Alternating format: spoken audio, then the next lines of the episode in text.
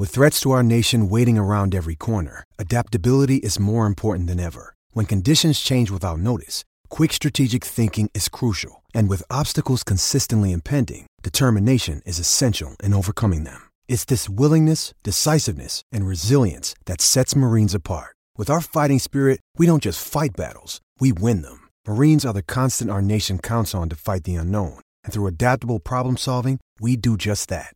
Learn more at marines.com. Hello, everybody. This is Marshall Poe. I'm the editor of the New Books Network. NBN listeners like to read books and buy them. So we thought we'd tell you that right now, our friends at Princeton University Press are having a remarkable site wide sale. You can get 50% off books, including ebooks and audiobooks, with the code 50, F I F T Y, at checkout until May 31. You can save some real money on Princeton University Press books. I encourage you to go there and check it out. Welcome back to New Books and Sports podcast, a channel on New Books Network. I'm Bob D'Angelo, and our guest today is Mitchell Nathanson, author of the new book, Bouton The Life of a Baseball Original. Mitchell, thanks so much for being with us today. Thanks for having me. I'm looking forward to it. Great. Um, Mitchell is a professor of law in the Jeffrey S. Moorad Center for the Study of Sports at the Villanova University of Law, School of Law. He's also written God Almighty Himself, The Life and Legacy of Dick Allen, A People's History of Baseball, and The Fall of the 1977 Phillies, How a Baseball Team's Collapse Sank a City's Spirit. Uh, Mitch, tell us where you grew up and your involvement in sports and who you rooted for and uh, your professional career, if you would. Well, I grew up in um, uh, Trenton, New Jersey, and uh, I was uh, always a Phillies fan. Um, I, I, lived right on the um, the edge of the demarcation between the uh, Mets fans and the Phillies fans. There weren't really any Yankee fans. Um, this is the early '70s when the Yankees were terrible, so um, nobody in, who was a New York fan was a Yankee fan, at least that I knew. Um, so I always grew up a Phillies fan, and um, uh, I, and I was a kid, I, I knew all the players and I knew everybody's batting average. But um, you know, as you get older, you start to um, you start to change how you relate to the game. And um, so, you know, my relationship with baseball and with the Phillies, particularly, evolved over time, where I became more interested in the personalities. And so uh, that that led me to start to write about them and and some of the bigger personalities uh, that um, I found intriguing. And uh, that brings me to where we are right now, I think. Great. Well, 50 years ago, uh, excerpts of Ball 4 were released in Look magazine and created a storm of controversy, to put it mildly. And then the book came out shortly afterwards. Um, when did you first read Ball 4? I first read the book during the 1981 baseball strike. Um, I, I, I was just looking for something to give me my baseball fix and I have I was aware of the book, but um, I, I, actually hadn't read it. Um, I think the only baseball books I had read up to that point was uh, I think uh, Tug McGraw had a book called Screwball or something like that, and right. I was there was a Pete Rose book, some sort of pseudo diary that he had somebody had ghost written for him. I think those they may have been the only two baseball books I'd ever read. Um, so during the baseball strike, I picked up Ball Four and I read it, and um, I loved it because it gave me what I was looking for, which was a connection to the game. But then I, I also liked it a lot because it made me understand why the players were on strike. And so I, I mean, I just wanted them to come back and play. Uh, and I knew a little about why they went on strike, but um, when I read Ball Four, I could see why they were on strike, and I could see the connections between what was going on in that book and uh, why the players weren't playing in 1981. So uh, right away it had a connection.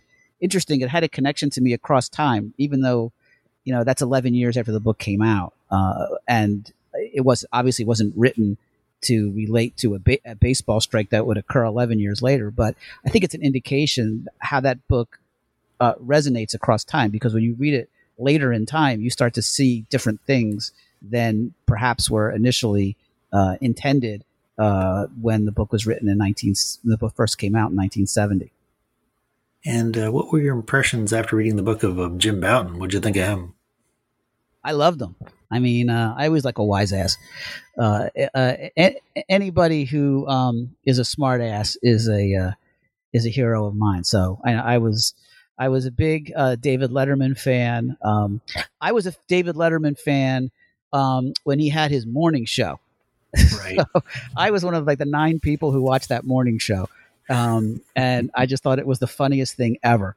And um, uh, and I also think that Letterman used to write for Mary Tyler Moore or something like that. She had a variety show or something, and um, he would appear on that show. And so Bouton had that same sort of sense of humor, kind of a wise ass, um, uh, snarky approach to the world, and so it really resonated with me. And um, I loved him. I mean, I didn't think that anything that he did was wrong or bad or or anything. I, I just thought he was a lot of fun to uh, to listen to and to read.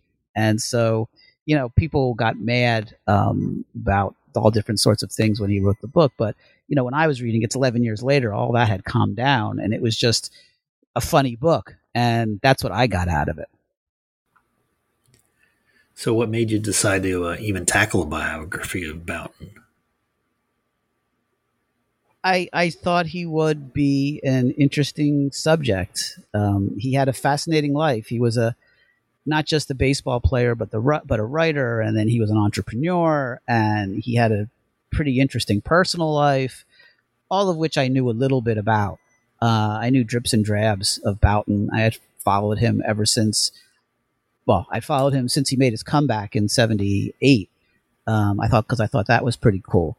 Uh, and so I was always uh, interested in him as a person. And as I said earlier, when I become more interested in um, baseball players as personalities, um, he's going to be one of those people that I'm going to really take an interest in because he's got a big personality. I mean, Mike Schmidt, as a Phillies fan, Mike Schmidt was the best player on the team, but you know, he's he's he's white toast. You know, there's not really anything all, all, all that interesting about him once he steps off the field.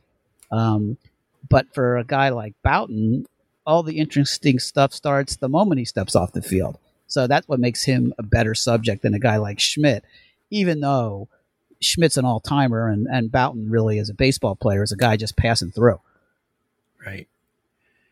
And I know that I think you wrote that they seemed a little reluctant at first um, to do something like this. Bouton, I think, said something to the effect that, you know, he's written it all already. I mean, how did you convince them to um, proceed with the project?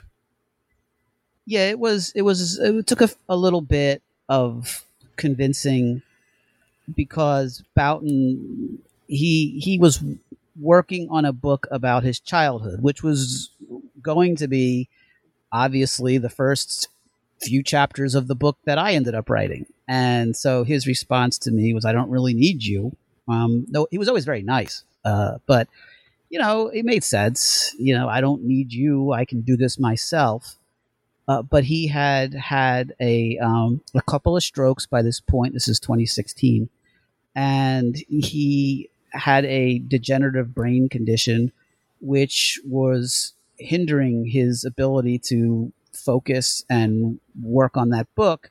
And it was really his wife, Paula, who interceded at some point and invited me up to the Berkshires because, as she's told me, you know, he's not writing this book, but maybe if uh, we talk a little bit, uh, we could get some of those stories out anyway.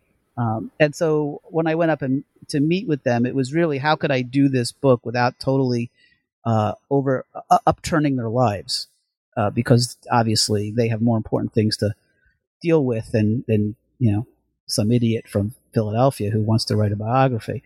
Uh, so we worked something out, and they were really very accommodating, and it turned out to be a really helpful relationship. I think that uh, I don't think I overturned or upturned their life too much, and uh, they were always accessible to me, and it, I think it worked out really well. Uh, I, I, I hope they feel the same way or felt the same way, but uh, I think they did um, because I think at the end, end result, I think the product was uh, was worth the time. You know, I like the idea that the Boutons both said they didn't want a, a puff piece when you wrote the uh, biography. Yeah, that was one of the last things that they said as I was leaving that day. That, that when I went up there, uh, just just don't make just don't make it a puff piece uh, because that wouldn't really be true to who he was. I mean, if you have a you know a, a hagiography of Jim Bouton, that's kind of antithetical to everything he was about, and they were they're very self aware, uh, and, and, so they knew that, and uh, that's as a as a as a writer, that's what you hope that somebody will say, but you don't expect them to say it because who wants to hear something that's not the you know rose colored version of it? But they they were exceedingly honest through the entire time, and that was it. It continued to surprise and impress me as as as Jim uh, dis, his condition deteriorated the tendency when you once you get to know your subjects, you you either love them or hate them at some point. Um, and and so I, I really developed a fondness for for uh, for Jim, and um, as he was kind of deteriorating, I, I, I would have a tendency maybe to give explanations, at least when I was talking to them or Paula, really about well, you know, maybe this, maybe that, and she was she would push back and say, no, no, you tell it like you're like you see it. Um, be honest, be real, and uh, so I was, and um, it was important to uh, them. It was particularly partic- particularly important to Jim that people were aware of his condition and uh, what it was like which was very it, it, was not all that different from when he wrote Ball Four, and he wanted to give people an insider's look of what a um, what a baseball locker room was like. This was his attempt to let people know what it was like inside the mind of a person who was going through something like this, and that's why he went to um, uh, a, a SABR conference in 2017, uh, and he was on a panel which I was on with him and he he was very open, and Paula was very open about his condition and and the limitations it had placed on him. And it was important to them that people know the unvarnished truth of what it was like, um, because they felt like people have a tendency to to try to sugarcoat these things to make it make others feel more comfortable.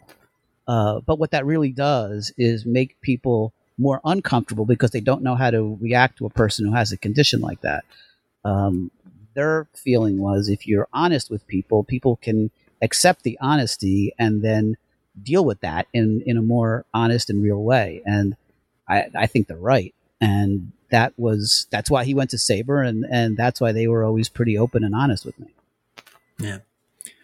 You know, I know your book is more than just about ball four, and you know, we'll get to the other stuff in a bit. But to me, that was more fascinating aspect of the book. What really fascinated me about the book was how you took the reader through the process of Bouton and Leonard Schechter, you know, creating and editing and marketing Ball Four. Uh, was this obviously this was kind of a goal for you to give sort of a, in his words, a locker room view of publishing, wasn't it? Yeah, yeah, yeah. I mean, the the the the, the point of um, uh, are you asking the, the, the how they wrote the book or or why I talked about it? Um, both, both. Um, yeah, I'm sorry. Can you repeat that question? I kind of got lost halfway through. what fascinated me about the book was how you took the reader through the process of Bouton and Schechter creating and editing and marketing the book. Um, was this kind of a goal of yours to give that locker room look at, at how they did it? Yeah, yeah. To to let people know exactly what the process was like, sort of like he Bouton let people know what the locker room was like.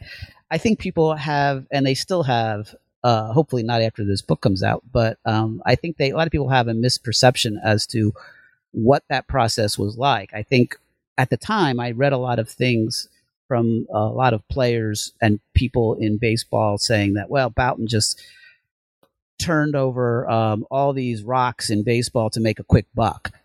And he did this for the money. And when you go through the specifics of, first of all, the financials of, of what their deal was, and then all the stuff they had to go through with their publisher, you can see very quickly the last thing he did it for was the money. Um, there was not a lot of money uh, involved. Now he ended up selling a lot of books and made money that way, but had he not sold a lot of books, he didn't get a big advance. And not only did he not get a big advance, but his publisher wasn't really all that excited about the book anyway. Um, so, you know, this is a publisher who a few years earlier was publishing Bibles. Uh, they, yeah, it, it, had been taken over and moved to New York, and so they weren't quite the same. Didn't have the quite quite the same mindset as they had when they were publishing Bibles, but that was their history, and they weren't looking for a book like this. And yes, they were, they were happy to sell a lot of books, but they would have preferred to have sold different sorts of books. I think, um, you know, I, I th- so I wanted to give that insider's look as to just how this came about. You know, how how does somebody put this together, and what obstacles are involved in in putting this book out, and and the fights that they had to fight Bouton and Schechter to even get this book into the marketplace. Uh, and and so when you hear people say, "Oh, he just took the money and and spilled a lot of locker room stories," that just completely is not true. And not only can I, is it me saying it's not true? You can go through the documentation and you can read the letters and the correspondence and the contracts, and you can demonstrate that it's not true. Uh, and, and, I think that was an interesting and important part of understanding uh, not just the book, but the motivation behind the book. And that's why I spent a lot of time on that. And I also think people think that sort of stuff is interesting, and I find it interesting. So, um, and I hadn't read any of that stuff anywhere else. So um, I thought it was something new, and uh, people would like it, or at least be interested. Right, and that book, uh, Four, obviously was was the type of book that really hadn't been done. I mean, you had Jim Brosnan writing those books in the early 1960s, and, and Jerry Kramer did the instant replay, but this book really went a little bit farther. I mean, did Bouton realize what he was doing at the time? Do you think? Uh, he he gave conflicting answers to that. And then when I asked him later, he also sometimes would give conflicting answers. I, I, I think the answer he always liked to give was that he just did it because he wanted to tell people about how much fun it was to be a big league ball player. And that's true.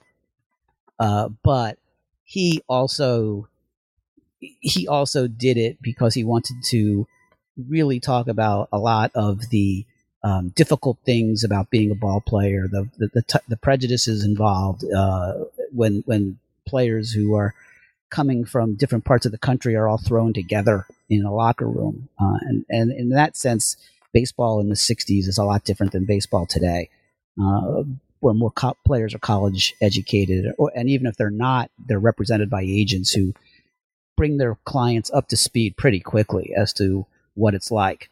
Um, that wasn't true in, in, in Bouton's era. And so he wanted to do that. He wanted to talk about management uh, and how management lies to players. And he knew that that was going to get some blowback. And so, um, yeah, he wanted to show the fun, but he also wanted to expose that. And I spoke to people who were, excuse me, with him uh, during the 69 season as he was taking his notes. And, and they told me that there were times where he would turn to them and say, "Boy, this book is going to really make a make a noise." And um, so he knew he, he knew it was not another Jim Brosnan book. He knew this was something that was uh, a little bigger, a little more explosive. Yeah, and the creative process was interesting too. I mean, you talked about the Lion's Head Bar in Greenwich Village, and to me, it sounded like one of those uh, modern version of the Algonquin Round Table. I mean, what kind of role did that bar have? I mean, he had writers all over the place. How did that help shape the creative process, if, if at all? Yeah, that part was fascinating to me because uh, of the fact that you, like, like you said, it was sort of like an Algonquin Round Table of um, uh, of sports writing uh, although not traditional sports writing. So the the the traditional sports writers uh, they did what they did, but then this place, the, the Lions Head, you got some you got a lot of sports writers from the New York Post, which was not that far away uh, from from where the the Lions Head was. The Village Voice was right next door, uh, and, and you got you got writers like Norman Mailer and um, uh, uh who else? There's a whole bunch of other. Fred Exley, um, who wrote a fans notes. He used to hang out there. Uh, so you you had you had writers who were interested in sports, but they weren't writing about sports the way Dick Young was writing about sports. And so they would talk about baseball. Mostly it was baseball. Um, but they brought a more literary sense to all of that. And uh, because of that, I think that that shaped a lot of what Ball Four was going to be. Uh, Schechter was was there all the time, and uh, Bouton would go there too when he was in town. Uh, and he particularly went there a lot during the off season, um, mainly because Schechter went. And they would they would talk to these people. They would talk to Jimmy Breslin. They would talk to Mailer, Exley, all these people who, um, you know, were had a broader view of baseball than what you would normally see in the sports pages, and that made a big difference. And um, you know, I, I mentioned the uh, Bobo Newsom Memorial Society, which was which was kind of an outgrowth of um, the, the, the group of writers who hung around in, in the Lion's Head, and that was started by Larry Ritter, who wrote The Glory of Their Times a few years before. And Bouton loved that book. And the thing that Bouton loved about it was that Ritter turned his tape recorder on, let the players talk, and he trans eh, he transcribed them in their own language, and he thought that was just great. It wasn't cleaned up, it wasn't prettied up. It was how they sounded, and he that's what he wanted in Ball Four. And so, how did the Lions head affect Ball Four? Tremendously, if you consider that, it, you know, had Bouton and Schechter not run into Larry Ritter, um, you know, the book would have been different. And and and had they not had all these conversations all the time with these people who were hanging out there who were just really smart literate funny insightful people um, maybe they wouldn't have had the confidence to write what they wrote.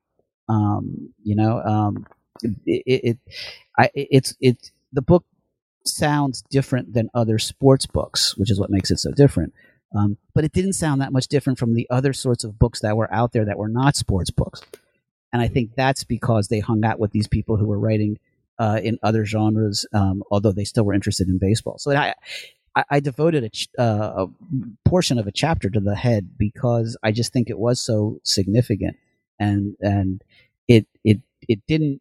Um, it's not, of course, 100% responsible for why Ball Four looks like Ball Four, but it, it's it played a really big role, uh, and the people who went through there were just just impressive.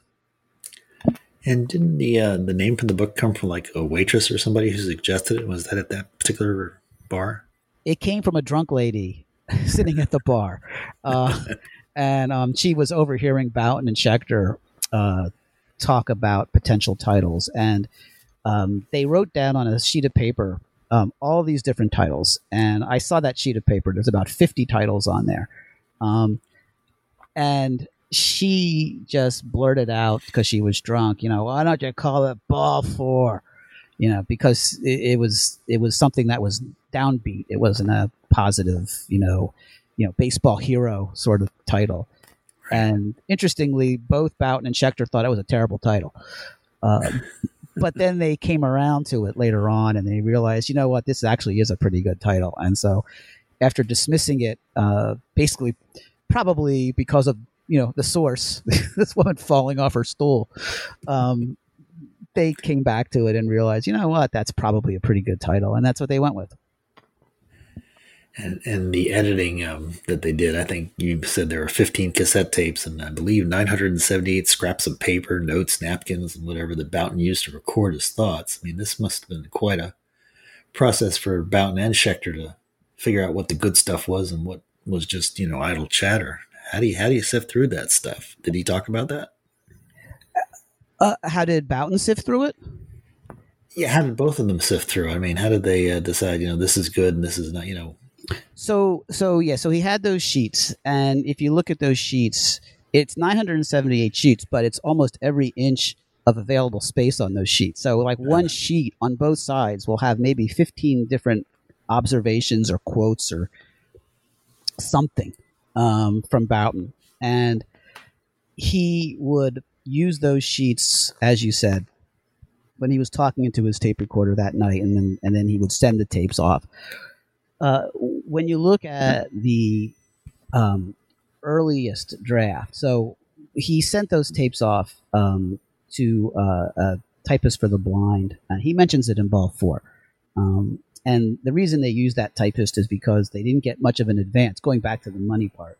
Uh, they got such a small advance that um, you know Schechter was looking to save money, and they the, the, the I think it's a lighthouse for the blind. I think that's what it's called, and um, they off, offered a transcription service at reduced rates, and that's why he went with them.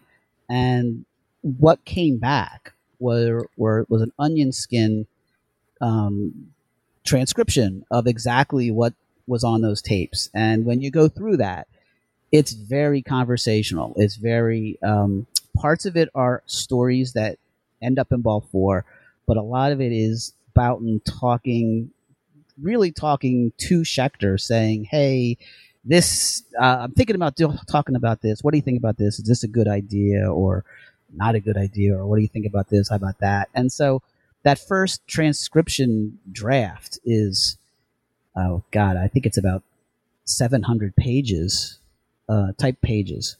Um, and they went through that and um, you, you you can see as they go through draft and draft um, and this is you know they're, they're, getting you know, the transcriptions are coming um, piecemeal because he's he's Bouton sending these tapes as the season goes and as Bouton sends the tape in and Schechter then goes through the transcription and sends it back to Bouton, or he gives it to Bouton when he sees him in New York. Um, you can see that Schechter will underline certain things or put exclamation points on the side and say, or also like, yes, more of this, more of this. What about this? How about this? No, um, this, you know, uh, offering him sort of little guideposts. And that's sort of how the book got written. Um, it was Bouton right or talking into this tape recorder, Schechter then encouraging him to go deeper in some areas, uh, stay away from other areas because they didn't seem all that interesting, and that's how it all got put together. Um, and you can really see the process when you look at when you look at the drafts, and you can see the writing in the margins um, and all the underlining, all that stuff. You can you can really see how it got put together, and each draft is a little shorter than the one before because they're taking stuff out and they're focusing more on the um, the interesting things that ended up in the book. So they had a pretty trusting relationship. You know, normally I'm, a, I'm an editor by profession, and, and I know how difficult it is when writers turn things in to me and I change things or I suggest other things. You know, there's this natural tendency to push back. Um, there must have been a lot of respect and, and trust between Bouton and Schechter, wouldn't you say? Oh yeah, I mean they were very friendly. They had been friends for almost a decade by that point. Uh, so it wasn't like two guys who got thrown together uh, by a publisher or an editor, you know, who who didn't know each other. Um, these were two guys who who sat next to each other on the plane um, back when Schechter was covering the Yankees in the '60s. Uh, so they were very friendly. And Schechter wrote a piece on um, Bouton's uh, adopted son um, that that ran a couple years earlier that um, really let people into the private life of Jim Bouton. And so by the time they're writing this book um, or they're working on this book together, um, there is a lot of trust between them.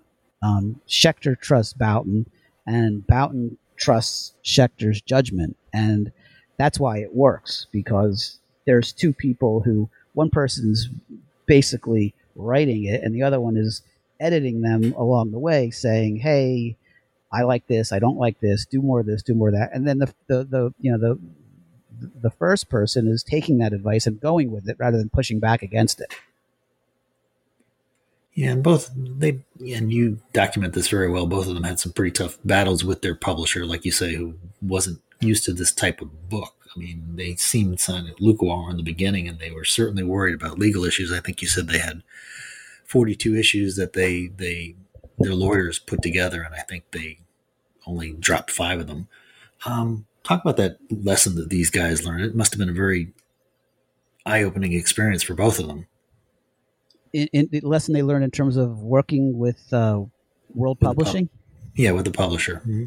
well, they hated World, World Publishing, um, and and and they they wanted out of that relationship before the book even came out. Um, they liked their first editor, but as happens, you know, people move on, and so that guy left. Um, there were two guys that they really liked at World. Uh, both of those guys were gone by the time it came to uh, edit the book in the uh, in the winter of '70, uh, and so they were put with, with this other guy who they didn't like, and the guy didn't really want to publish this book, or he really wanted to bury it, and so they tried to get out of that contract, and this guy wouldn't let him out. Um, as much as he didn't like the book, he wasn't going to let it get away either. Um, and so they they wanted very badly out of this relationship. And uh, another thing that happened is once the book came out, um, the, they Bouton and Shecter had uh, ended up suing World uh, over um, World selling of the paperback rights to Dell, uh, and they eventually settled that um, because they felt that um, they weren't consulted on that, um, and they thought that the, the sale should have been for more uh, than than World got because the book was a huge success as a hardback. Um, it was a bigger success as a paperback, but it was a bestseller as a hardback. Uh, and so they, the lesson they learned was they were never working with World Publishing again, and um, they, they they held true to that. Uh, pretty soon there was no World Publishing anyway, so um, that didn't turn out to be a lifelong problem. And then there was the reaction to the book. I mean, the players and the fans, but then some of the writers. I mean, Dick Young was upsetting. And he called Bouton a social leper, which um, led to the exchange that actually um, turned into the t- the the uh, title of his follow up book. I'm glad he didn't take it personally. And you know, basically, the baseball insider got scooped. You know, Dick Young revolutionized sports reporting, and but by the '60s, he was a curmudgeon. Um, I was really surprised though that Roger Kahn didn't like the book. Why was he so upset? Roger Kahn. Uh, from I, I, didn't. I tried to talk to Roger Kahn, but he he also had um was in was, uh, was in the throes of dementia for the last several years. You know, he died. He died just a couple of months ago. Um, he was not a he was not a nice guy from everybody. I never spoke to him, so I can't I can't personally vouch for his personality. But I didn't talk to too many people who had nice things to say about Roger Kahn. Um, Roger Kahn was a guy who glorified athletes. Um, and you know he he was very much in that old school um, even though he wrote a book after ball four um, that um, you know that that was also a huge huge success boys of summer um, that book is like a throwback sort of a book um, it's sort of a yeah, I don't say it's exactly the sort of book you would have seen in the 50s, but it's it really gods up the Brooklyn Dodgers and makes heroes out of them. Um, I mean, I think there's one hero on the Brooklyn Dodgers, um, and and then the rest of them are just a bunch of guys. Uh, nothing really special about the rest of them. Uh, but you know, in Roger Kahn's eyes, they were all heroes, and um, he didn't like that Bouton made the ball players that he was playing with into regular guys. Um, and so, you know, I, I think I think there was that aspect that Roger Kahn didn't like. I also think he didn't like the fact that it was a ball player who was writing it. So I think he was sort of like Dick Young um, in, in, that he felt that the players play and then the writers write, and it's the writer's job to contextualize and he didn't like that there was a ball player who was doing it um, and was doing it really well, by the way. Uh, but um, yeah, I think that was his. I, I think those were his issues, uh, and um, you know, he he so he writes the Boys of Summer, um, which uh, you know is a is a classic baseball book. Um, my personal feeling is I don't think that book ages very well.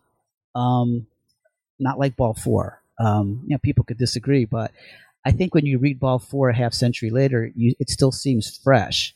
Um, when you read The Boys of Summer now, um, other than the Jackie Robinson stuff, it's I it's hard to see what's so special about the Brooklyn Dodgers. I, I you know um, um, and, and it's an interesting con. I think just context that has to be um, taken into uh, taken into the into the equation. So my my dad was a big Brooklyn Dodgers fan. He grew up in Brooklyn, um, and he was a fan of theirs in the 40s and the early 50s. So he was there. He was right of the age, and so I remember when um, I don't know if I remember the day the Boys of Summer came out. I would have been way too young, but I remember that book was on our bookshelf. And so my dad would always tell me about what a great book this was, and it's such the Brooklyn Dodgers. It's such tragic, you know, there was such tragedy that had um, befallen the Brooklyn Dodgers, and they were they were cursed. You know, they were this wonderful group, and then they were cursed. And so many years later, I read the book, and it's true that you know Roy Campanella um, became paralyzed, and Jackie Robinson got sick, and um, you know um, there there are some players who uh, who fare well and a lot of players who don't. But as someone who didn't grow up with the Brooklyn Dodgers, it just sounded like a bunch of old ball players to me. Um, you know, um, some of the stories are interesting. The Robinson stuff is interesting. The Campanella stuff is interesting. Um, the rest of it is just well, that's what happens when ball players get old. I mean, you know, they didn't make a lot of money and they end up tending bar and they go back into their old. A lot of them go back to their old prejudices, and I don't see why that's so surprising. Uh, so I think that book hit a tone with a certain group of fan. And I think if you're not that sort of fan, you're not going to get it.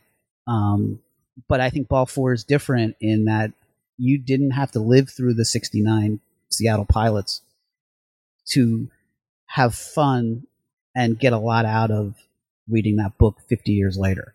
Uh, and that's the difference. And, you know, I, it, it's just interesting that Kahn and and and Bouton um, had this sort of a I don't know if it's a rivalry, but um, I don't think Bouton saw Kahn as a rival as much as Kahn saw Bouton as a rival. But it, it's interesting to read about uh, Kahn's reaction to the book, which I think was a little overblown.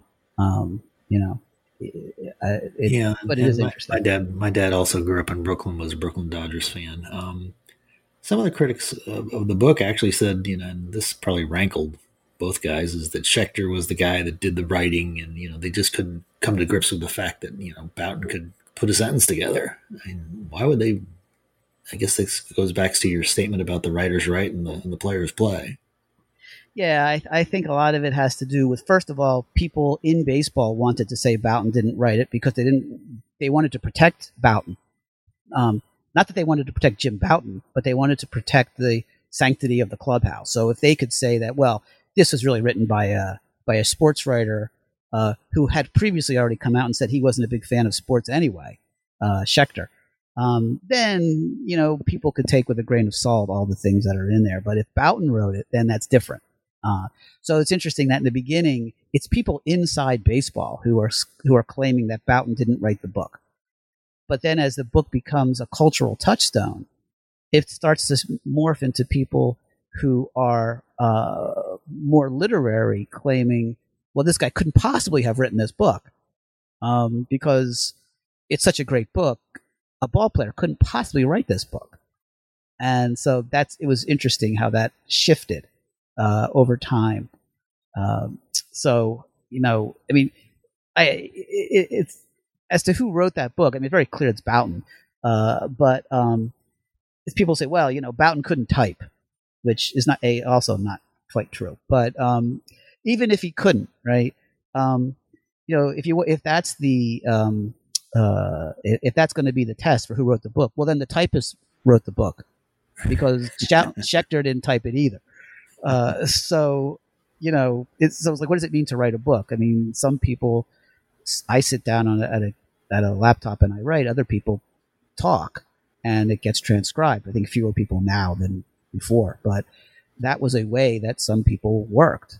Um, you know, um, I don't think that is a, uh, uh, you know, does, is the person who, who transcribes it the writer? I, I don't think so. Right. But, you know, I think just people are looking for reasons to, um, I, I guess that even, me, I guess what? even mediocre players, uh, pitchers can throw a no hitter. So it's the same analogy um, what, what, what kind of strain did this book put on Bouton's family when it was released? Did you get a sense of that? Um, well, his his you know in the beginning it was it was tough on his um on his wife and his parents, particularly his mother, who um, was uh she was fine with the with with everything in the book. She just was worried that it was going to cost her son his career, and um, and people were saying such nasty things about him that she was she was upset for that. Um, and you know, it, it um, did it concern Bobby? Uh, I mean, maybe a little in the beginning, but you know, the book there was a there was some bad weeks in the beginning when the look excerpts came out, but then once the reviews started rolling in, um, the reviews were overwhelmingly positive, and then the book started to sell, and Bouton's at the end of his career anyway, uh, so it really jump started his next career phase. Um,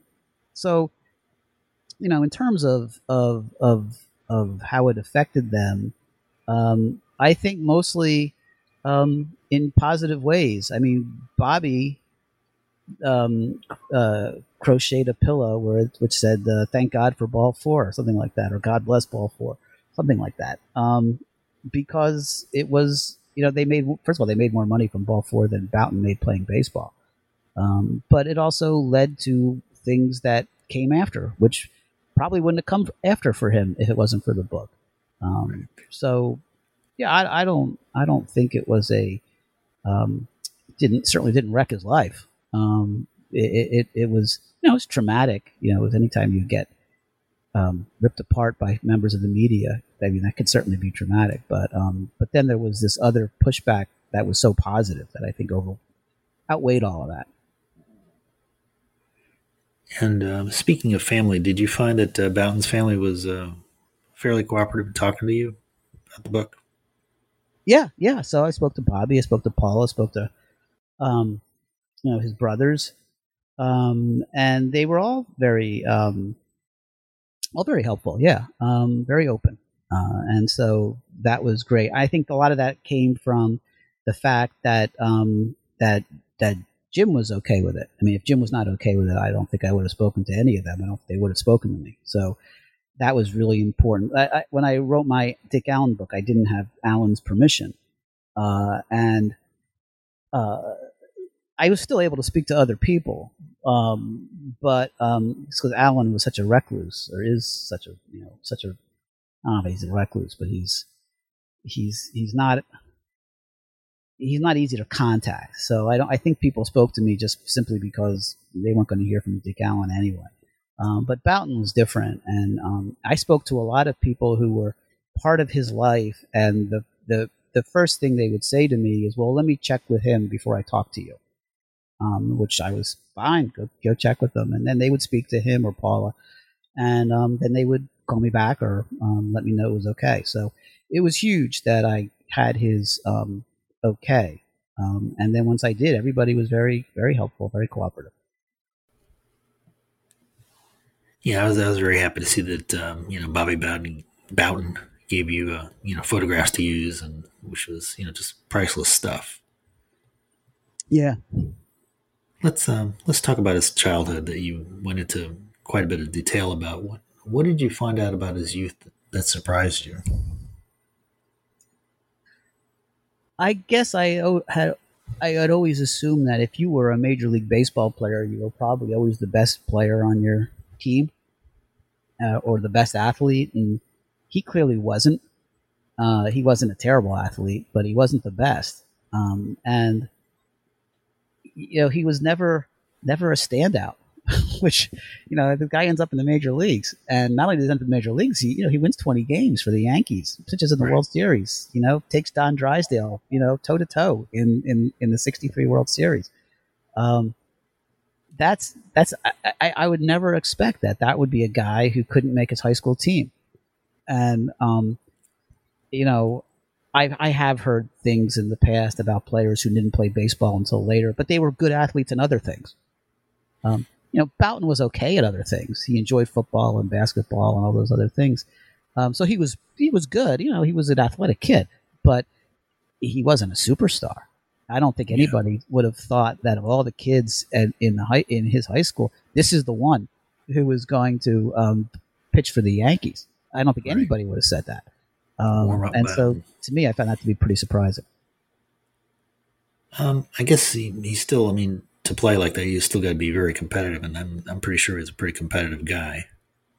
Oh yeah, yeah, he was always very competitive, um, and so that's that helped him overcome maybe some of his physical limitations that he just wanted it more than anybody else, and you can that, that helped him when he was in New Jersey for sure. When the comp level of competition wasn't as great as it was when he moved to um, uh, Homewood, Indiana, and he was in the Chicago Heights uh, school district, which is huge. Uh, and you know, when he got out there, you know, he he was up against some really world class athletes, and he didn't he didn't succeed as well as he had in New Jersey, where really when in his neighborhood, you, you just if you were a decent athlete and you wanted it more, you would succeed. Um, but when he got out there to you know Chicago Heights, it was a different ball game. But it's still you know because he was you know the bulldog as he would be known. Um, that got him a lot further than I think he otherwise would have gotten. Uh, and that that's that's for sure. Did it seem apparent that he was going to be some kind of a guy who just sort of marched to his own tune? Yeah, he was always like that. Um, he, he he he was just a guy who had a a sense of himself and what he thought was right, and that's what he was going to do. And he he was he was as I write in the book, he was always very entrepreneurial, and he would just go ahead and do things. I mean, a lot of people have ideas. Um, Bouton was actually a guy who would have an idea, and then he would try to make it work. Um, and he would spend a lot of time trying to make it work. And not everything worked. I mean, a lot of things didn't, but but he he would get fixated on something, and then he would just try to figure it out. And I think ninety percent of the people in his shoes would have given up with regard to most of the things that he worked on, but he wouldn't. And again, that doesn't mean he always succeeded. He didn't, but he was able to succeed a lot more than he otherwise would have simply because he just had this drive uh, to see things through. He was, um, you know, he was definitely a guy who could, you know, relate to the sports writers. As you said, he knew Shecter for about a decade. You know, he knew the Chipmunks. Um, I guess that sort of set him apart from the other athletes of, of his time. I mean, everybody was sort of just mouthing cliches, but he was I always remember a thing I think he wrote in. I'm glad you didn't take it personally. I think Mel Stottlemyre hit an inside the park home run, and he someone asked him about it. What did you think? And he says, I was hoping he would fall down because he put too much pressure on the rest of us. I mean, he, he was fairly good with his uh, relationship with the press, wasn't he? Yeah, yeah, yeah. He was always the person who you would go to to um, to get a quote. And I spoke to a lot of writers who covered the Yankees in the '60s, and they all said that the Yankees traditionally were a team that was tough to cover because they were you had to cover them because they were you know they were they were the New York team. Um, they were winning world championships, but they they didn't have a lot of personality and they and they didn't have a lot of people who spoke uh, a lot. Uh, you know, Mantle was great, but he he wouldn't really tell you all that much. But Bouton would tell you anything, and um, so they would go to him even when he wasn't pitching, and they would ask for his take on, you know, how did this guy do today? What did he? What was he throwing out there? Why was he doing this? Because they knew that Bouton's explanation would be better than the guy who actually pitched that day, and they might get a couple of quotes from the guy who pitched that day, but they would get a lot more from Bouton, uh, even though Bouton was sitting in the dugout watching him pitch and wasn't on the mound. Uh, and if you go through and look at those old clippings, Bouton is dominating those articles on games when he's not even playing um, because he has the most insight and he's the most willing to offer it up. Uh, and so you could go hang out by Mantle's locker and Mantle will give you the back of his neck um, if he's not in the right mood. Or you could go to Bouton's locker and Bouton will sit down and talk to you for half an hour. And that's so that's what they did. And that's that's why I think so many of the sports writers were drawn to him because uh, he made their lives easier, um, which again is a contrast to Dick Allen. You know, Dick Allen made sports writers' lives more difficult, and you know, they paid him, they, they, punished him for it. Um, and, um, you know, it, it, just goes to show you that a lot of times it's it, it, how, it's how well you, you, um, relate to the, to the sports writers that can really affect people's perception of you. Um, you know, a lot of these sports writers turned on Bouton after Ball Four came out, but before that, they uh, and including Dick Young. Dick Young was a huge Jim Bouton supporter. He loved Bouton um, because Bouton would talk to him. Um, he was every time Bouton had a holdout, Dick Young had had positive things to say about him. He was basically, you know, gushing over Bouton. Um, that changed, of course, when Ball Four came out. But you know, um, Jim Bouton's a great guy when he helps Dick Young, but he's the worst thing in the world and a social leper when he trods on Dick Young's territory. Um, I saw that with the Dick Allen story, and I saw it again with the Bouton story, uh, and which just makes you know, I know we're talking about Bouton, but it makes when you the, the Hall of Fame voting, you know, pretty ridiculous um, when it comes to a guy like Allen, because you know he made people's lives difficult, and so they punished him. Um, has nothing to do with what kind of a ball player he was, and so and yet Steve Carlton never talked to anybody, but he still managed to get into the Hall of Fame. So well, right, because there are certain there are certain guys who can get away with that, right? So Steve Carlton is a guy who is a such a no doubt about it guy that right. um, he's going to get in no matter what. Allen was not that on that level, right? Allen was a great player, but he's not a no doubt about it guy like a Carlton was.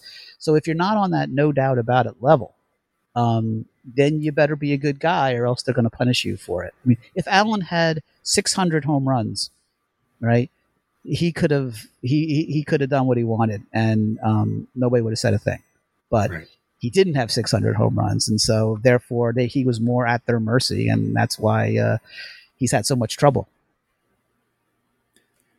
And the ironic thing about Bouton, you know, with his rapport with the sports writers and whatever, he became a sportscaster. He clashed with his colleagues. You know, he was a guy that could write, but it looks like he didn't he didn't suffer um, jocks who just read the scores. He wanted to do fun pieces or think pieces. I mean, is that a fair assessment? He just didn't want to just read scores, did he? But he was an ideological purist, and he he he would listen to differing opinions uh, uh, but he he had a vision of the world. I think I said this earlier. He had a vision of the world and and, and what was right. And if if your um, vision clashed with his, um, he would tell you. And um, so yeah, when he got into the sportscasting business, he came across a lot of guys who were go along to uh, get along to go along kind of people, you know, um, people who would just do whatever it is they were told to do.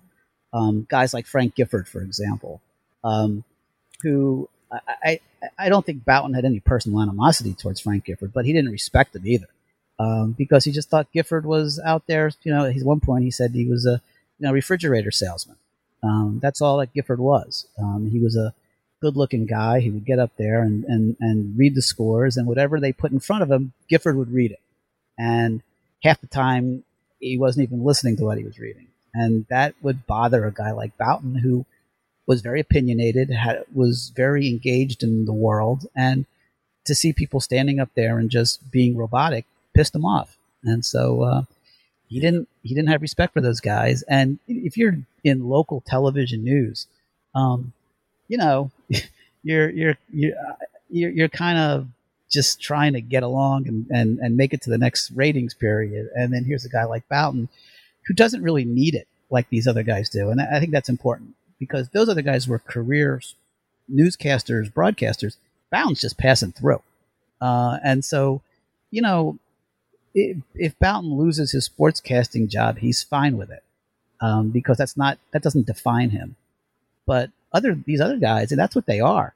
And so, you know, for them, seeing a guy come through and just being pretty um, irreverent about the whole thing, um, first of all, bothers them because they don't feel like they can be irreverent. Um, and and I think looking the other way, Bouton looks at them as just sellouts, and so it's not a it's not a um, a recipe for for a great relationship. And you know, I didn't realize how much he, he antagonized and tortured Sal Marciano. I mean, yeah, he hated Sal Marciano, and Sal Marciano didn't like him. Um, yeah. Uh, I mean, I don't know if Bouton hated Sal Marciano. I think, I think, um, I think he he didn't respect Sal Marciano. Um, I think, yeah, Sal Marciano told me one time that uh, Bouton just looked at him one day and said uh, something to the effect of, "You know what your problem is? You're ordinary." And um, you know what he meant by that is there's nothing about you that is, you know, you don't bring anything to the table. You know, you're just a you're you're a vessel for delivering delivering highlights, and mm-hmm. um, you know, uh, to a guy who's a career, you know, sportscaster, that's a that's a that's a cutting remark. you know, that yeah. cuts to your core. Um, because Sal Marciano really can't. Sal Marciano can't do what Jim Bouton does, right? Um, if Sal Marciano tried it, he'd be gone in an hour because who cares about Sal Marciano? Um, Jim Bouton is the guy who wrote Ball Four, and he's this irreverent guy. and He's known for that. So Bouton can get away with it, and Sal Marciano can't.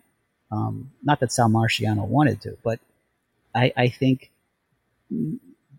Marciano and other people like him who were in the newsroom with Bouton, um, I think they resented Bouton's freedom, uh, and, and um, they also thought that he was a publicity hog, uh, and um, you know, but who's, you know, who are people going to be drawn to? The you know the guy who wrote Ball Four or the guy in the yellow blazer reading the sports scores? You know, one guy has a cachet and one guy doesn't. Um, right. There's nothing uh, you can do about that. Talk about uh, talk about Bouton's comeback with the Braves. I mean, why were some of his opponents so upset? I mean, was it because of the book or because some like 38, 39 year old guy was striking him out with a knuckleball? I just think that there was a there was a um, there's an ethos surrounding baseball, which is of course still there now. That you know this is how it's done. Um, this is the pro- this is the, the this is the progression. This is how it works, and just like Bouton upended um, sports books in Ball Four, and he upended sports broadcasting in um, you know when he was a sportscaster. He then goes out when he hasn't played in eight years uh, and just decides, "Hey, I'm going to do this." And I think that I think a lot of ball players took offense to that. They felt, "Geez, how, you just how do you just walk out of a news studio and play Major League Baseball? You just don't do it." And I think they were offended. I think they took it as a personal insult that a guy would be so cavalier as to say, "Ah, this isn't so tough. I can do it." And um, I think that was a lot about it. Um, sure, there may still be some resentment of about ball four, although by 78, there aren't too many players left who were even around in 1970. Um, there are some, but I, I, I, just think it's a lot of people knew the name Jim Bouton, um, um, had internalized, although they probably didn't know why, that this is not a good guy. He's not on your side. Um, and then he just cavalierly decides he's coming back to pitch in the big leagues, and that's another insult to them. And so um, when he does it, and particularly when he does it using a knuckleball, which doesn't get respect in Major League Baseball anyway. Right. Uh, I think that all of that combined just just pissed people like Bill Madlock off. They just didn't like the fact that this guy was like an interloper coming in here, and, and I, I, think well, they at least it wasn't Steve Hamilton's blooper ball. Blooper ball. anyway, it wasn't that, but I think they thought he was making fun of them, and um, you know, even though he even though he struck out Madlock and, and he pitched well. You know, he he didn't he, he had one bad game, but he generally pitched okay. Um, which just adds insult to injury, right? That the guy not only does he come back, but he, he does all right. You know, he's not the worst guy out there. Uh, right. And uh, I think that they had trouble just just dealing with that. You know, I always thought the uh, the Big League Chew story was interesting, but I didn't realize how hands on Bouton was I mean, it looked like he really stuck in there with his negotiating skills that he learned when he was dealing with the Yankees back in the mid 60s. Um, how business savvy was he? He was really business savvy. So I spoke to um, his um, his uh, his trade his, his uh, IP lawyer, um, who talked about dealing with him uh, on a business level, Uh, and and so what he told me was that you know Bouton's a rare guy. I mean, he's a creative guy, but he also has a business sense. And generally, you get one or the other. You get a guy who's very creative but has no business sense, uh, or you get somebody who's a good businessman but they're not very creative. But Bouton could do both. Um, and uh, um, this guy, uh, this attorney, said, "Well, he's kind of like." Um, in his ver- he's like his own version of a Steve Jobs. You know, he can create something, but then he can see how it would um, uh, be marketed and, and, make it into the hands of people who could use it functionally. And he said that's a rare thing. And so while the attorney would draw up the contracts, Bouton would generally do the negotiating with Wrigley, uh, and, um, and, he was he was involved in the marketing of Big League Chew. He was involved in what the packages looked like. He was involved in um, who would be the um, uh, the spokespeople or characters for Big League Chew. Um, he was very adamant, and he was right that he didn't want celebrities hawking Big League Chew. He wanted the cartoon characters, um, which you see on the package. Um, and his point was, well, you know, if a um, you know, if you keep if, if, you just keep with the cartoon characters, you're never going to find them in bed with somebody, um, you know, on, on the front page of the National Enquirer one day, and then your brand is is down the toilet. Um, he's right about that, uh, particularly when you're um, you're, pack, you're, you're marketing bubble gum for kids uh, who, first of all, are going to be attracted to a cartoon character, and second of all, you don't want that um, the potential for some sort of scandalous thing to just take your brand down. Um, and so he was very adamant about that. And um, the people at Wrigley were stunned that he was would show up to the meetings because generally, I mean, they had dealt with tons of athletes, but um, generally, you know, the athlete goes away and the lawyers take over and negotiate it. But they were stunned that Bouton would sh- not only would he show up, but he was the one doing the negotiating, um, and um, it threw him for a loop. But um, you know, they they he was the guy who was going to do the negotiating.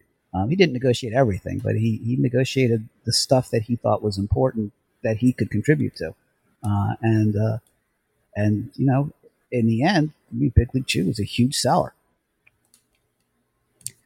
You know, I think uh, reconcili- reconciliation is a big uh, played a big part toward the end of Bouton's life. Um, you know, with the Mickey Mantle stuff, um, getting back together, at least coming to an understanding, and then the Yankees, thanks to Bouton's son writing the op-ed for the New York Times, getting back to Old Timers Day. How much did it mean to to Bouton to tie up those loose ends?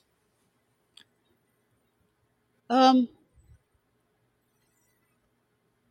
I don't know. I mean, you know, the stuff with the Yankees. Um, he had other things, obviously, that were on his mind then. Um, and uh, I think, I think the the stories that showed up in the in the newspapers after Bouton came back for Old Timers Day in '98 um, made it, uh, in my opinion, I think they a lot of them just got it wrong in, that they said, "Oh, you know, all is forgiven," and and, and didn't need, uh, wasn't looking, you know, to you know to forgive anybody, um, and he certainly wasn't needed. He didn't need to be forgiven because he didn't think he did anything wrong. Um, and you know, it was a nice gesture um, by the Yankees, uh, but um, yeah, I, I, I, he wasn't looking to get back into the Yankee fold. Um, and um, he didn't anyway. you know, they invited him back a few times, but you know, he's just not a he's just not their kind of Yankee. You know, he's just not he's not a Bobby Richardson, right? Um, you know, so right. You know, forget the superstars for a second, but the other guys like a Bobby Richardson, you know, that's that's a that that's more of the Yankee mold. Um, you know, not as really, I, I guess what really affected him though was you know the death of his daughter, which in Ball Four he referred to her as the unsinkable Molly Brown. I mean, this really had to. I mean, any time you lose a child, is devastating, but that's that really knocked him for a loop. I think. Right, and which is why the Yankee part of that is you know it's it's a it's a little it's a heartwarming part, but it's not the motivation for anything from his perspective. I mean, he's dealing with something much bigger than that, and yes, it was nice to go back, and um, and he was warmly received, um, and fans were happy he was back. Um, but um, you know, he wasn't looking for forgiveness, as I said, and um, it was really more of, you know, he was dealing with a lot with with um, you know when when Laurie was killed, and you know, out of that he he cashes out of Big League Chew, also, um, and, and so his his life changed a lot dramatically in those few years um, as as he as as that chapter unfolded. Um, and uh, yeah, I mean, it's a tough time. Obviously, I mean, it's tough right. to recover from something like that. That's for sure. So, going back and reflecting on what you in this project that you did, what did you find that was the most interesting piece of information that you discovered while doing your research? Is there one thing? I don't know if there's any one thing. Um, um, uh, you know, I I just thought I don't know if there's any one thing that I that I came across that was that was so um, mind-boggling. Um, I did find, you know, all the stuff that he was tinkering with. He he came up with this thing called the baseball brain. Are you familiar with that? Yeah. Mm-hmm. Um, so this was something he put out in the early '70s, which was you know, he became interested in what we now know as sabermetrics way before most people were interested in sabermetrics, um, advanced analytics. And, and that's because he hung out with, or he met this guy who was a professor, a mathematics professor, who was telling him, you know, that the, the statistics that these teams are using, they're not right. They're not, you know, people are measuring the quality of seasons and, and of bats by metrics that just, they don't tell the story. And, and so he, you know, again, he has this idea in his head that to, to get this information to, first he wants um, ball clubs to use it, and they just ignore him left and right. He wanted the Yankees to hire this guy, and they didn't hire him. Or I think eventually they may have hired him, but they just ignored him. Um, but um, but then he gets it in his head that he's going to put this thing out, and he puts together this little this little sliding chart called the baseball brain, which it's very rudimentary. I mean, it's nothing like you're going to see on FanGraphs, but um, it's just interesting in that it's it's not exactly how you would look at baseball as a fan in 1974. You know, you would look at batting average and RBIs um, and home runs. That's it. Um, but and maybe if the person sitting against a righty or a lefty, but this little um, card that he has, it breaks it down even more specifically to specific pitchers or specific batters. And it really shows you that well a player might hit a certain way against a certain kind of lefty but not another kind of a lefty. And to me that just shows this is a guy who's just not going to accept conventional wisdom and we see that over and over and over again and the baseball brain is to me it's it's just so emblematic of who he was it didn't sell very well um, people just didn't care uh, although you know a few years after that, a couple of decades after that, everybody would care. Um, but um, at the time, he was just so far, he was so far ahead of everybody else, so far ahead of the curve. Sometimes you can be so far ahead of the curve that um, your impact is muted because nobody else can see what you're doing. Uh, and I, and I think that that it, to the extent that anything hindered him in his life, it was that that he was so far ahead on so many different aspects that things didn't get off the ground for him, not because his ideas weren't good, but because it the rest of the world needed needed time to catch up to him. Um, and so I, I, I think that um, you know ball four w- succeeded like it did because it just hit the moment, the cultural moment at the perfect time.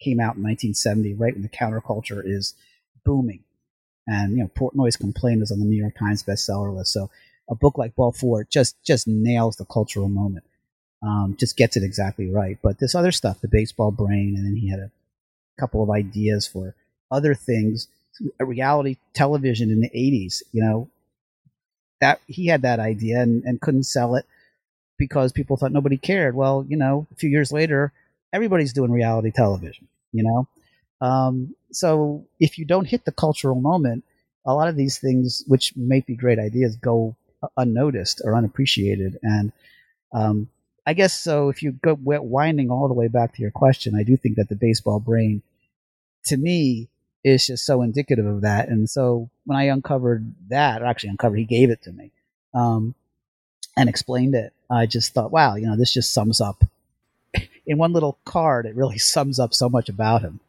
Yeah. Well, here's here's the part of the interview where I ask you uh, what I missed. Is there anything you would like to add about the book that we haven't addressed today? No, I think we went through a lot. Um, yeah, we did. Yeah.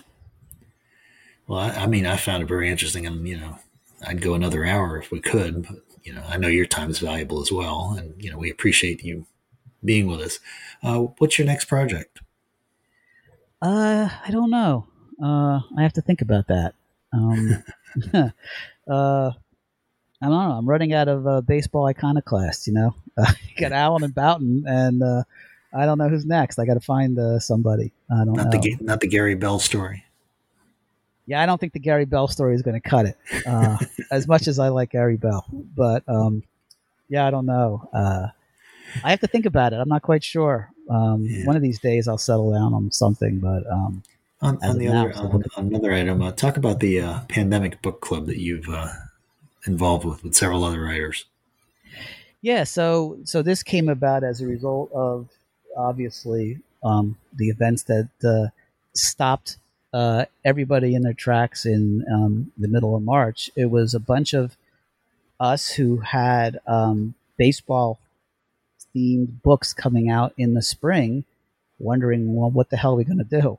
Um, and so um, it really was um, Brad Balukjian and um, Jason Turbow. Uh, I, I, think they were the ones who had the initial idea.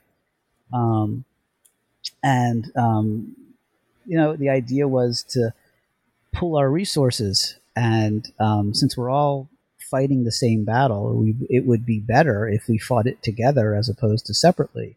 And so we joined up and um, now there's a there's a large handful of people in there. I think it might be up to 20 people um, uh, who are all writing baseball themed books, but they're very different. Uh, so mine's a biography, and um, John Shea has a uh, has a biography, um, and then there's uh, the Wax Pack, which is of course a, a baseball kind of a travel log, um, and then there's there's um, there's a couple of uh, children's books and some illustrated books and um, you know uh, a novel, The Cactus League, uh, the writer of that, uh, Emily Nemens. And so um, you know it's all people who have baseball in common, but in different ways.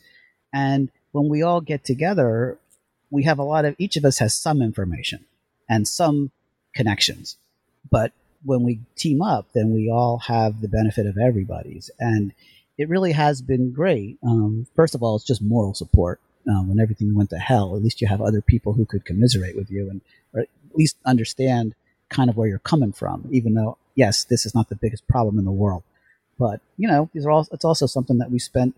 Each of us spent a long time working on these things, and we wanted to see, um, you know, some matter, some manner of success. And um, it's it's you know, it's frustrating when when things happen.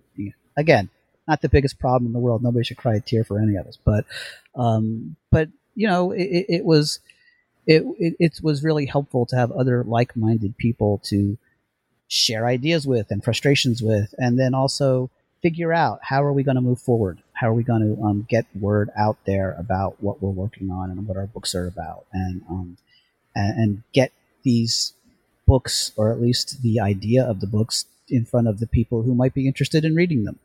And so that's what the pandemic um, uh, book, baseball book club is about. And uh, it's been great. I have to say, it's really been great. And now we're thinking about ways to keep it um, active, um, even hopefully when this thing ends soon.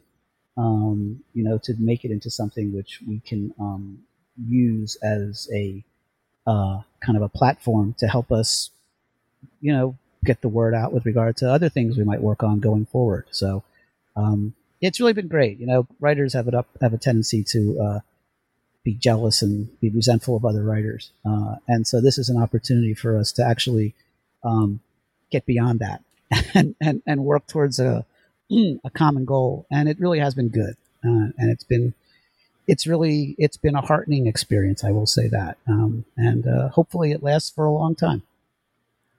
Great. Well, we've been speaking with uh, Mitchell Nathanson, the author of Bouton, The Life of a Baseball Original. Uh, we really want to thank you for being on the show today. I mean, really, really appreciate it.